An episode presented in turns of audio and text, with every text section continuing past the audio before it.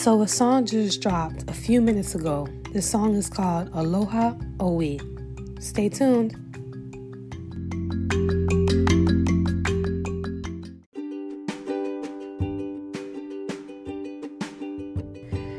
Okay, so I finally just got done listening to the song Aloha Oe.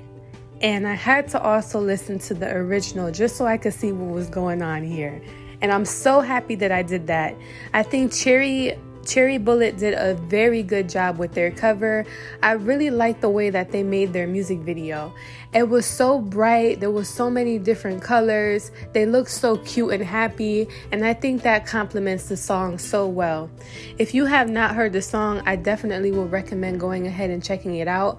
I want to hear this song while I'm shopping. I want to hear it in the stores. I think this song is a perfect summer song, something that's going to make you feel happy and joyful, especially because we need to hear stuff like that right now during these times where things are just so sad.